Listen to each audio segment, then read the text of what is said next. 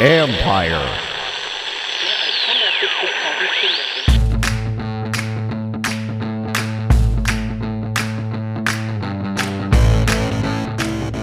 Hello and welcome to my podcast. If you're favorite, subscribe to the John Keim Report wherever you get your podcasts. And if you're watching on YouTube, like button, subscribe button, and you can check us out at Empire Media, A-M-P-I-R-E. It would be much appreciated.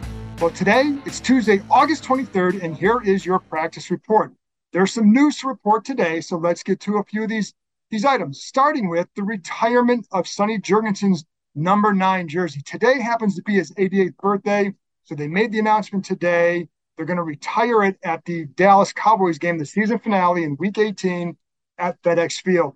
Long overdue, folks. Long overdue. Sonny, of course, was a great ambassador for the franchise, was a broadcaster, was an analyst for almost 40 years, a, a Hall of Fame quarterback for the team, made this team interesting in the 60s, and just a beloved person. And, you know, for the new, gen- for this younger generation, it's too bad that you didn't get a chance to experience him even more because he was a, he had, he was a great ambassador and remains that way A couple things that stand out to me. I got to know Sonny, and that's one of the pleasures of this job is getting to know him. One of my favorite memories on this beat was in my, I believe it was my first year on the beat. So we're down in Tampa Bay, and um, we're getting picking up a recruit. Back in the day, you had to go down to the public relations room at the hotel, pick up your credentials for the next day. So I went down there with a couple other reporters. We're sitting there talking to some of the PR guys, and in comes Billy Kilmer, Sonny Jurgensen, and then a guy who was the equipment trainer back in the day. And they just started telling stories. And there's nothing that I can really repeat, unfortunately. What I remember is the look on Sonny's face compared to the look on Billy Kilmer's face when the equipment manager, I think it was Billy Devaney, I think it was his name was, um, when he was telling some of these stories about their time together with George Allen, et cetera. And Billy Kilmer was reveling in some of these stories. Sonny looked like a little bit, I don't want to say embarrassed, but just like not as have not having as much fun as Billy Kilmer was. I think some of that was he had certainly matured beyond where his reputation was as a player. And one of the reasons why he never wanted to write a book because he didn't want to expose so many things in his life and he didn't want to write something that wasn't completely honest. So, but I do remember that night was a special night. And I remember after they left, just kind of saying, are we supposed to clap when they leave? Because it was, it was a fantastic show. And, but again, a lot of that was just Sonny. And it was just fun to talk to him on the sidelines during a practice, walking by when you'd be at, and Rick Snider, we uh, got to know him well. All these stories, you'd be at Frostburg, walking by this under this garage where you could park and watch some of the practice. He'd be parked, he'd be sitting in the car so he wouldn't be bothered during practice. And you could just sit there and talk to him for a while and you get this great insight. For example, like he was in on Gus Frerotte long before this team started playing him ahead of Heath Shuler back in 1994. And that was his guy. And he kept saying they should be playing him. They should be playing him. Then it was Trent Green. He was saying for a couple years that he thought Trent Green was best quarterback on the roster, and he eventually turned out to be very right. And so just fun to get to know him. And you know, I also remember from back in the day when when he played for Vince Lombardi back in in the one year Lombardi was here, and how Lombardi people would say that if Lombardi had had, had had him in Green Bay as a quarterback, they may have gone undefeated a few times. they worked together that well. The other thing is he loved Lombardi, and he would always joke like, you know, hey, he treated us all like dogs, and he loved that. One guy who didn't was Sonny Center, Len Hauss. He's like, wait a minute, I've been busting my ass for years. I don't need this guy to come in and push me. I already pushed myself. So it didn't sit well with everybody, but it did sit well with Sonny and I think he loved playing him. That was the best year I think, in, probably in his career, as far as just his memories and just how well he understood the offense and how how in sync he was with the head coach in that regard. So the other thing now, after they retire this, that's that'll be four numbers retired by the franchise. There certainly should be more, starting with to me, Darrell Green. Then do you get to other Hall of Famers, John Riggins, Art Monk, those kind of guys, Charlie Taylor. Do you get to those guys and when? Because I think it's kind of hard to separate. If you're in the Hall of Fame, should you should you should you have your number retired automatically, or should you certainly be on that list? And then do you extend it beyond it? Russ Grimm would be on there too. Do you extend it beyond anybody on that list? I'd be curious to hear your thoughts. If you're on YouTube, you can go post your comments underneath about players that you feel should have their numbers retired. Um, for me, I would start with guys who are in the Hall of Fame because otherwise it starts to get really, really crowded. Do you do a Joe Theismann? Do you do certain other guys? If you do them, then you do Brian Mitchell, then you do Joe Jacoby. Now you're suddenly looking at 10 to 15 guys who deserve to have their numbers retired, and that's an awful lot for one franchise. But certainly, Sonny Jurgensen deserves it. Great ambassador. I think, again, to me, the next one should be Darrell Green. Hey, it's Kaley Cuoco for Priceline. Ready to go to your happy place for a happy price? Well, why didn't you say so? Just download the Priceline app right now and save up to 60% on hotels. So, whether it's Cousin Kevin's Kazoo concert in Kansas City, go Kevin, or Becky's Bachelorette Bash in Bermuda, you never have to miss a trip ever again. So, download the Priceline app today. Your savings are waiting. Go to your happy place for a happy price. Go to your happy price, Priceline. Other news: the Redskins placed.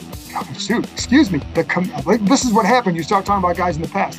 The Commanders placed uh, Chase Young on the reserve PUP list to open the season, which means he's going to miss the first four games. He is not allowed to practice during this time, but he can come back in that after four games and start to practice, and he can uh, he can play in that fifth game if they feel he's ready.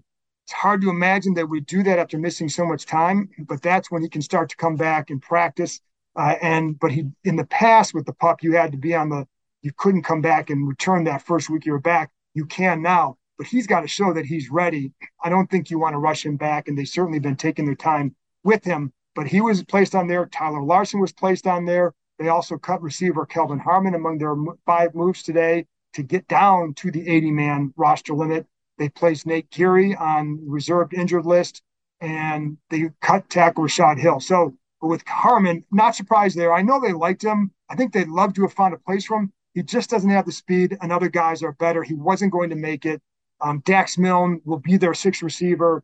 Question is, do they keep seven? And if they keep seven, it's Alex Erickson as a punt returner. So, but that's why Harmon was gone. But the big thing again was with Chase Young, and it means he'll miss at least four games. Not a surprise.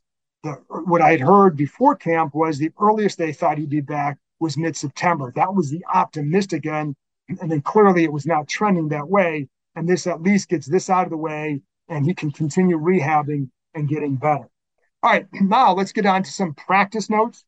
Percy Butler continues to, I think, take make some progress. And Ron Rivera said one of the big reasons is confidence level. Now I've noticed him working more with the starters in that third safety role. Darrick Forrest, Forrest had been doing that, of course, but this past week, Butler seems to be getting more and more time there. What that means, don't know yet, but I think they're trying to see where is his comfort level because they obviously like him. They like Forrest too. And I think they have two nice players to at least choose from there, two nice young players to choose from. But with with Butler, one of the things that Rivera said is that in the first preseason game, they felt like the game was that he he wasn't ready for the speed of the game. Second game, they felt he was. And I think the key there, he said, what happened, what started to happen is he started to understand leverage better and how to play that leverage while facing that kind of a speed. Because if you can't play the leverage, if you lose your leverage, you're going to lose the advantage. And they felt he was better in that regard. So watch for Saturday to see how he handles some of that, to see if he's ready to actually be that third safety. They also had Andrew Norwell back on the field in pads and he was working at guard in that with that starting unit um, with with Wes Schweitzer back at left, at, excuse me, at right guard and Norwell at left guard, and so looked looked fine. It's hard to tell. They would they would kind of rotate every. They would they would the starting unit, the starting line would go two reps, and then a backup group would come in with Wentz at quarterback. So it's hard to tell exactly where Norwell's at. Looked okay when I watched him, but I think it's just more something that we have to pay attention to the fact that he was back was a good sign for them. The other guy I want to talk about, who I think has started to make some make some noises, uh, second year defensive end Shaka Toney. When you look at that defensive line group, he's going to be one of the last guys if he makes the roster. He'll be one of the last guys in that line, uh, defensive line. But if you go back and watch the game against the Chiefs, he made a he made a pass rush the other day that was terrific. Just bends the out corner in a way that nobody else here is really doing and it's those kind of plays that say maybe they should stick with him a little bit longer to see where he takes that. And the other play that stood out to them, and I don't know if I talked about this to you or not, but in in the Kansas City game, excuse me, the first game, the Carolina game, had a nice job, did a nice job on one punt return where he comes down, makes a nice tackle, um, and just something you want to see from a backup defense, defensive backup like that who's has some who can run and has some size. And he's not a huge guy, um, but he's for a situational pass rusher who's about normal size. But it gives him the ability to have another big guy who can run and cover. And I think they were very pleased to see him do that. Then they felt like he had a good week of practice, and then he went out and had that pass rush the other night. Keep in mind, when you look at this third preseason game, Shaka Toney is a guy who made this 53 man roster in part because of one rush and there was goes into more than just one play. But what sealed it for them was one pass rush against Baltimore in the preseason finale, where they said nobody else on this roster could make that move. So they wanted to see where can he take it. And I think they're still waiting to see more of that progress. But if you see moves like that, sometimes you just say you got to hold on this guy as long as you can, as long as possible, to see does he start to develop from there. Anyway, so there, there you go. One of the other things I want to talk about is the coverage with William Jackson. I think, again, lots been made of that this week. In some cases, maybe a little bit too much because the problem, the problem in that game the other night was as much the pass rush. And one of the things I like, first of all, I love talking to Logan Paulsen. He's my guy, and I learn a lot talking to him. Well, he on his the podcast he, that he and Craig Hoffman do, they had on London Fletcher, and they were talking about some of what happened the other night.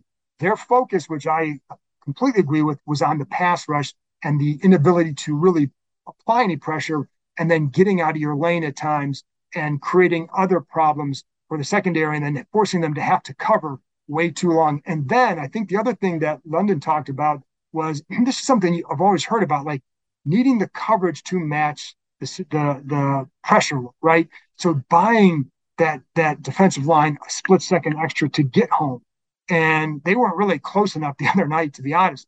But getting them a little bit extra time to get home, and that's where it comes into varying coverages. When they were playing well last year, one of the things they were doing really well was disguising coverages. They beat the Buccaneers in part because go back and watch the game. They made Brady hold the ball and get off his first read because of the way they disguise coverages. That's something that they weren't trying to do really the other night. So that's something like how do they develop there? Because I think that's going to be a key part of what they're going to show. But it goes back to getting that coverage to match the pressure, allowing you to then get home. And then, as London brought up, when hey, listen, when you're third and short, you're not going to play zone because, or you shouldn't play zone and play off because it's an easy conversion. If it's third and long, you're not going to be playing man because then it's, to be honest, it becomes an easier conversion too. Be a guy off the line and you got it. So, you know, that's just something to, to watch as they go forward. I don't think what they showed the other night is what they're going to show in terms of coverage looks, but it's got to be better. We all know that. But I do think they're going to, tr- I mean, I do think they have to disguise a lot more during the season. And that's what, like I said, when they were playing well, that's what they did. Well, today in practice, so I was watching some of, of William Jackson, and there was, he had a couple plays today that to me stood out. One of which was there was a deep post to Dax Milne excuse me, um, to Dyami Brown. I'm sorry, um, to Dyami Brown. He, there was another pass broken up to Dax Milne uh, later in the practice, but this one was to Dyami Brown. or The look was there. That's what they wanted to go to. But the rotation for Jackson took him back to the deep middle because there was nobody in his side. So his job is rotate to the deep middle, and he did. And because of that, he takes away the deep ball opportunity. They had to go away from it. I think the quarterback, I think it was Wentz, um, basically has to pull the ball down um, certainly doesn't go to the guy he wanted to go to, but it was all because of Jackson's rotation. And it was that's what they're supposed to do, but it was a good rotation nonetheless. He also had another play where this time he was off. He was off coverage and all the off coverage, the off coverage police, here you go. But and this one, it was on the same side as uh, Terry McLaurin and Jahan Dotson. So he's off in the other corner, this inside corner. I think it was, I can't remember if it was Danny Johnson because Benjamin St-Juste wasn't out there, um, but anyway, so they're playing off, but it, it, allowed it was like a third and nine, um, and um, it allowed him to rotate up. And so, like, well, excuse me, allowed him to read the play right. That's what it, certainly allowed him to do. So he he just stays back, reads a play, and he dots and breaks outside. And then when he sees that Jackson comes up hard, makes a stop. it was a third nine off coverage, it would have been a stop for probably one yard in that situation. But it was because of the read and the reaction to it. It gave him a chance to read the ball. The key is, again, switching up the coverages. That's the key, not just playing one or the other, but switching up. If you're just playing one look, it's going to be easy to defend. We all know that. So, but I just wanted to point that out because sometimes it does work. But again, mix up the coverage because if you don't, you're going to be in trouble. Finally, a couple plays in the red zone. Uh, Carson Wentz to the back of the end zone to Jahan Dotson, a nice twisting catch back there. In fact, after the play, Chase Young was yelling out, "We need more of that one. We need more of that." And then maybe one of the best throw, probably the best throw of the day, came on a throw to Terry McLaurin in the corner of the end zone from Carson Wentz. A perfectly placed ball. Bobby McCain had pretty good coverage, but McLaurin makes a catch in the corner of the end zone as he runs out of bounds and he falls and slides onto the to the um, to be honest onto the rocky half that's between uh, between the field and the um, rest of the, the sidelines. So, but a really, really, really nice throw by Carson Wentz. So there you go. That's the practice report for Wednesday, excuse me, Tuesday, August 23rd. I will be back with another one on Wednesday. I'll talk to you next time.